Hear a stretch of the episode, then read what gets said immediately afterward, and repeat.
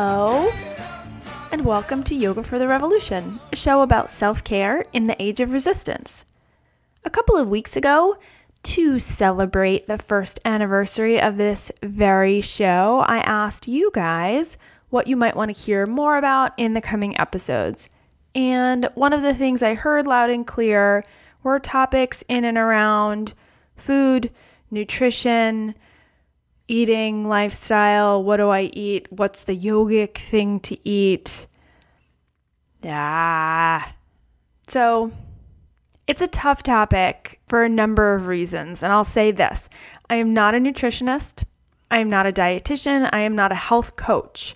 So I'm not going to tell you that lentils are fine, but beans are bad and nightshades are the devil's vegetable. I'm just not going there. I am a person who eats and will likely continue to do so. I've been a vegetarian since really I started making my own food decisions. I tried in high school, but I just ended up eating a lot of cereal and not a lot of vegetables. And I've been mostly veggie for the last 20 years. I think I had a phase somewhere around 2004 where I was really into tuna melt on toasted rye, so I ate that.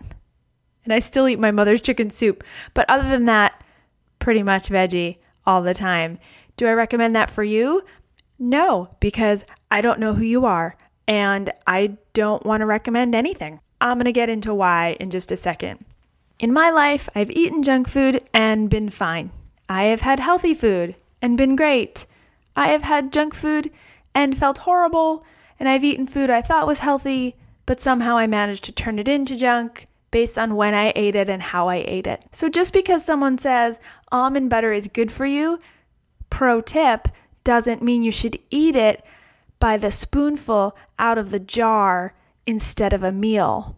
There's something that I've learned. So instead of trying to recommend for you what I think you should do, I'm going to return to Ayurveda.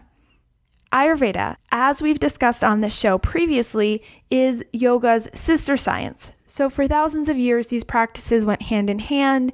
You ate well and made your body efficient and healthy so that you could be an incredible enlightenment achieving machine. The idea being if you're healthy, you can function better in life to attain your goals. Perhaps one of those goals is liberation. So don't be distracted by heartburn or digestive issues lethargy, or a distracted mind. And Ayurveda offers a system of approaching health to free the body and mind from those kinds of distractions. So, even if your path is not strictly to obtain liberation, you could see how those principles of that system still might apply. Let's say instead you have a march to attend, or a workday to complete, or a family to take care of, a government to dismantle. All of these things require a highly functioning, balanced body and mind. And one of the things I love about Ayurveda is that it is trend proof. It is no nonsense. It's about efficiency and not in a Soylent Green kind of way. It's about making the body and mind efficient. It's an incredibly simple construct with incredibly deep application. And we're only just going to scratch the surface here as a reminder, the Ayurvedic definition of health is deeper and wider than a Western definition of health. When we consider what does healthy mean, we might think as long as we're not sick, we're healthy.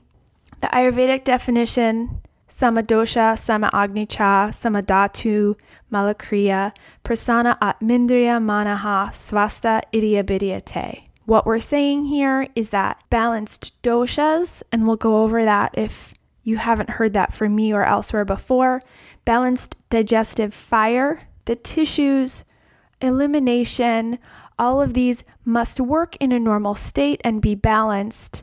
The sensory and motor organs and the mind must also be in a balanced and happy state. And that person, which has all of these things, that's called a healthy person. It's way broader than I don't have the flu this week, therefore I am healthy. When there is something going on in body or mind, Ayurveda looks at lifestyle and diet. Somewhere something in there is incompatible with health. And an Ayurvedic practitioner would look to balance the systems to achieve greater health. So, lifestyle is huge, it's everything. When we wake, when we sleep, what we do, how we do it, what we think and feel about it, that system, and it is one I adore and buy into, turmeric, Kool Aid, and all, purports that it's all connected.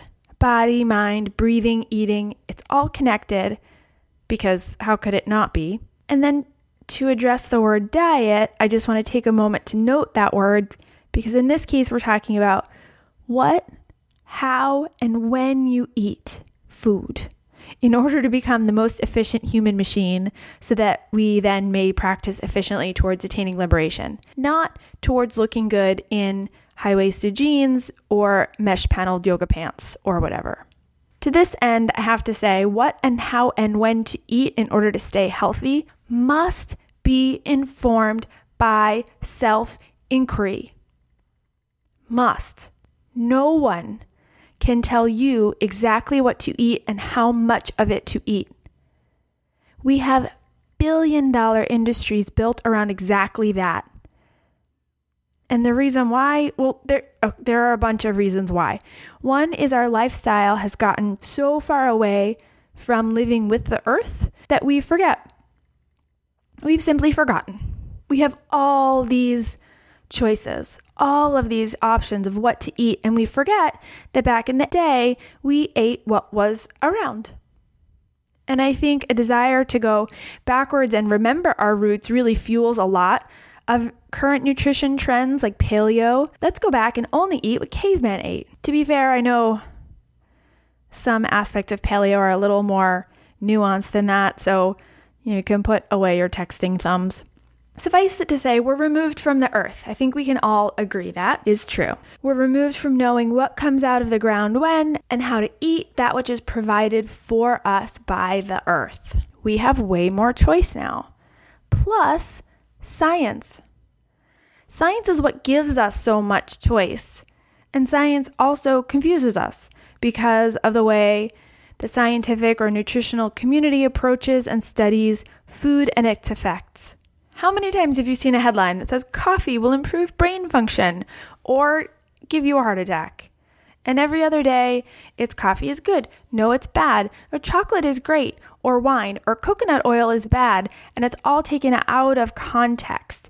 Most of these studies are looking at one element of a food, one molecular chain in an entire whole food and studying how that one thing acts and reacts without looking at the whole food or the whole organism that is ingesting that food. So that's also confusing.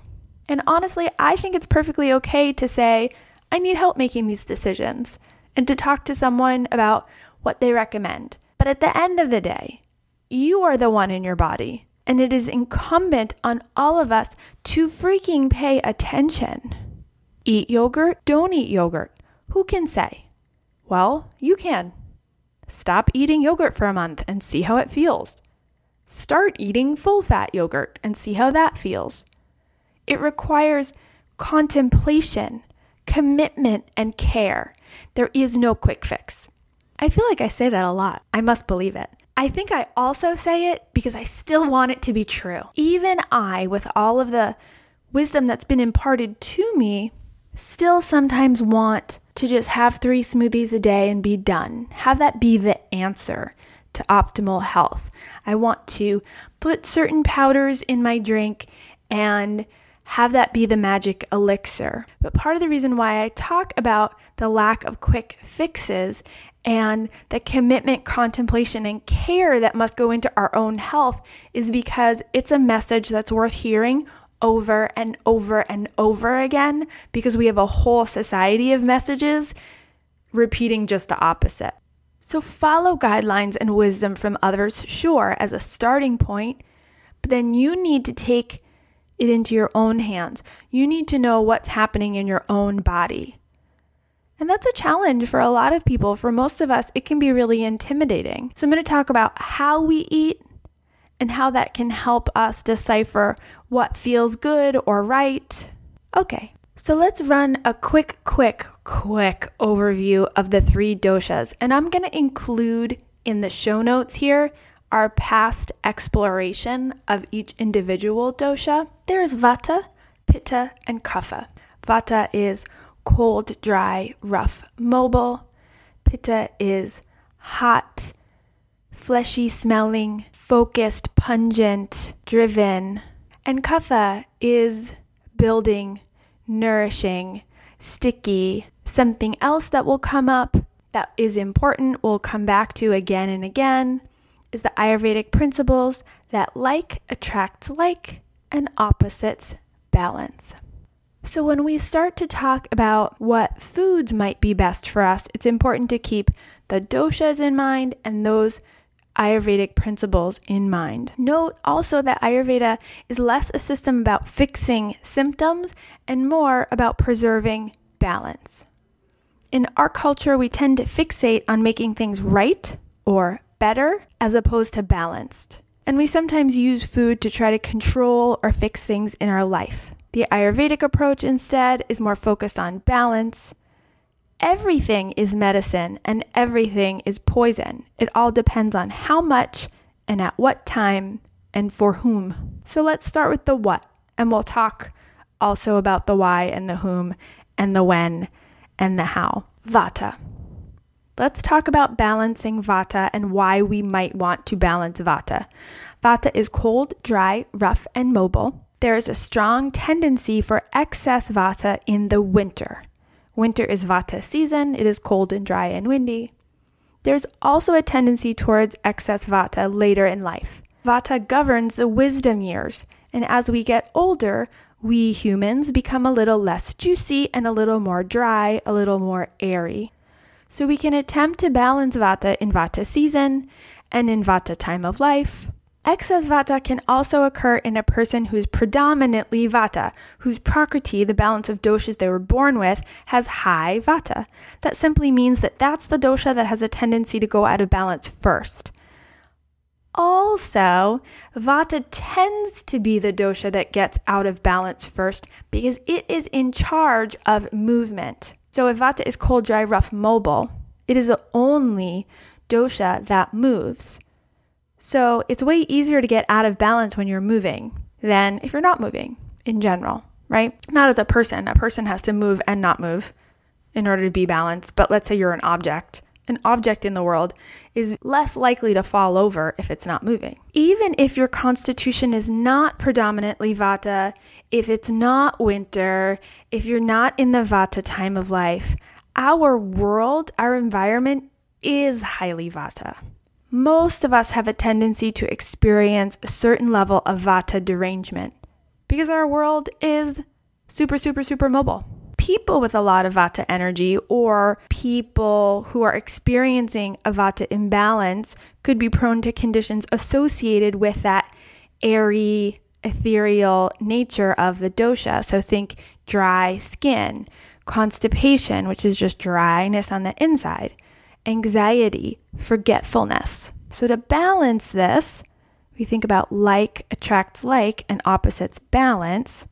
So if we're feeling cold, dry, rough, mobile, we lean towards a nourishing diet that introduces more of the grounding, moisturizing elements that are found in some foods, right? Think about what's available to eat in the Vata season. Heavier, denser foods like meaty stews and potatoes, root vegetables. Foods that will further aggravate an imbalanced Vata are going to be anything cold, dry, and rough like raw vegetables, dry grains, beans. A typical vata balancing meal might include cooked vegetables, white rice, yogurt's fine, nuts and seeds, olive oil, sesame oil. Other good foods for vata are sweet fruits and natural sweeteners, anything to balance that dryness and roughness of vata. Moving along to pitta. Pitta is hot, sharp, pungent. You might look to balance pitta in the summer, which is the pitta season, when it's hot, or during the pitta time of life, which is roughly adolescence to menopause, our householder years, where drive and focus and achievement are where it's at. People with a lot of pitta energy are prone to anything related to excess heat, rash, inflammation. So we would then only add to this heat if we're eating spicy foods sour foods like pickles and yogurt, alcohol, caffeine, animal proteins. To balance, remember opposites balance, we would want to eat cool. Think about what grows during pitta season cucumbers, melon, pears. Use that balancing thought as a guide. Sweet and bitter vegetables like broccoli, cauliflower, potatoes, white rice, beans, coconut oil, and some cooling spices, maybe like coriander or cardamom. Those can also help balance pitta. Kapha, the third dosha, is cool, damp, and sticky. Kapha season is in the spring, where things are dewy and starting to grow and sprout. It's a very nourishing and building time. Kapha time of life is babyhood. Think about how many babies you know that have runny noses and ear infections pretty much constantly. That's what they do. Mucus is a super kapha thing. It's sticky. It's lubricating. As an adult, excess of kapha might lead to congestion in the chest, lethargy, feeling sluggish or passive, and all of that would be increased if you continue to eat sweet or fatty foods processed foods or heavier foods like nuts and oils, dairy, additional sweeteners. You can help to balance kapha's heaviness with a food that gets us warmed up and cleaned out. A typical kapha balancing meal might include pungent vegetables like Brussels sprouts or radishes, most beans like lentils and chickpeas, and pretty much every spice, but not salt because that's water retaining as well. Think of the greens that are available in spring dandelion, leafy greens. All of that will help scrape out any excess kapha sticking around in the body after winter. So that's a brief, cursory overview of what, but it's not only important to look at which foods, but also how and when you eat them. Before we get to that, I'm going to pause here to say thank you. Thanks for listening to Yoga for the Revolution. If you haven't already, you can subscribe on Apple Podcasts, Google Play, Stitcher, Pocket Cast, Overcast. There's really no cast that we're not a part of. Although, if you find one, reach out. Please do rate us if you haven't already. You can find all of our back episodes and all of our future episodes on yogafortherevolution.org. And you can talk to me on Facebook at facebook.com slash yoga for the revolution or follow on Twitter at y underscore f underscore t underscore r. And look for Yoga for the Revolution on Instagram if you're into that kind of thing. So, how we eat and when we eat kind of go together. In Ayurveda, one of the most important principles of health is to have balanced digestion. We saw that up top. Balanced Agni, or fire. And there are a couple of key principles to remember to keep your fire stoked. Of course, we could get really detailed and deep here, but I'm not here to prescribe anything to you, but instead just give you basic guidelines and tools to work with so that if your interest is piqued, you have a starting place from which to investigate further. Fire, digestive fire. What do most of us do that might have an effect on digestive fire? We as a culture are obsessed with iced beverages iced tea, iced latte, smoothies, iced coffee. It's a lot of cold wetness. And cold wetness does not help maintain our digestive fire. So that's one thing. Ayurveda recommends avoiding cold drinks on a regular basis. Another thing is that we eat heavy foods late in the evening. A lot of cultures eat lunch as a big meal and they take it easy for a little bit after eating and then go back to life. Dinner is lighter. Supper. Supper, think supplemental. It's not your main meal, it's just a little extra one.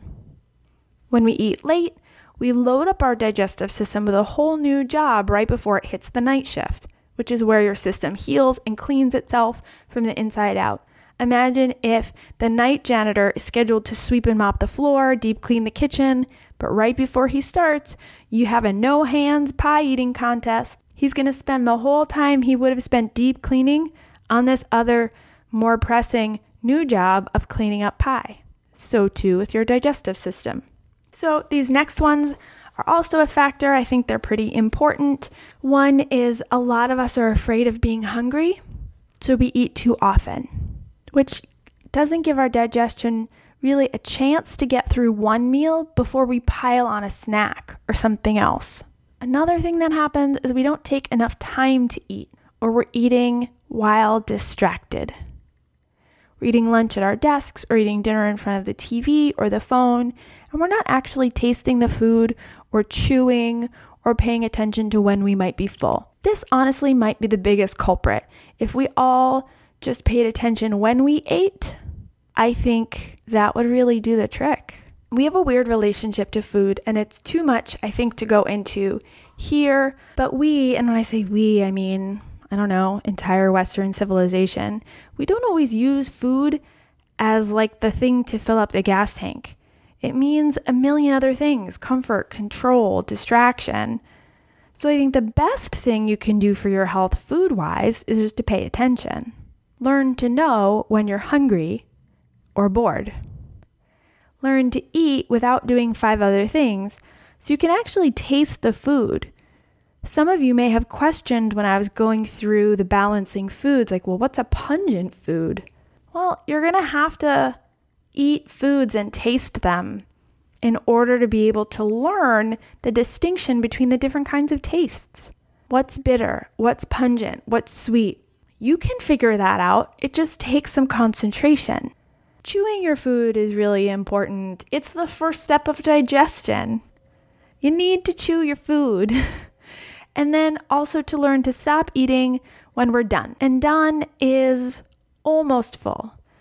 Done is not totally stuffed Thanksgiving, go lay down on the couch and pass out, you can't function anymore. Done is like three quarters done. Take the time to inquire about how you feel around your meals before you eat. What are you in the mood for? What might be the most nourishing thing to eat? As you eat, chew each bite. When are you done? One simple Ayurvedic trick is to pay attention as you eat. Most of us will have a little burp. Not like a huge belch, but a little hiccup type burp. And that's when you know you're done. Your insides are saying, Yep, we're good full up here. When you're done eating, pause. Before you run on to the next thing, can you sit for a minute? Can you breathe? Ayurveda actually recommends lying on your left side, letting gravity help the food find its way, and then get up and move around. Let the limbs move, let everything circulate. So, I didn't tell you, hopefully, what you should eat and when you should eat and how you should eat it exactly because it's not my intention to give you the answers. Instead, I would like to encourage you to go a little bit slower around your choices, maybe, and follow really simple guidelines. It can be confusing to keep up with what's healthy now, what's not healthy, what's good for me, what's not good for me. Eat food. If it's food, it's probably going to be fine. And experiment. Try eating a certain food for a while without changing too much and see how your body feels. Or try cutting out a certain food for a while without changing too much other stuff and see how that feels. Again, there is no quick answer. Most of us know the basics. You know you're supposed to eat food. It makes sense to want to eat what the earth provides us. Do you have to get a plot of land and grow your own food? I mean, that'd be cool, but no, you don't have to do that. But you know, shop the perimeter of the grocery store. Take a moment to think about what might be in season. It's helpful. Nothing is a hard and fast rule. Even Ayurveda says do 80% do 80% follow the rules. Leave a little wiggle room. Otherwise, our brain gets really structured and there's no room for happiness and pleasure in there. If you remember the Ayurvedic definition of health, it includes a happy mind. So I'm going to caution against obsession and rule following and encourage self inquiry and care, commitment, and attention. Until next time, keep eating, keep breathing, and live to fight another day.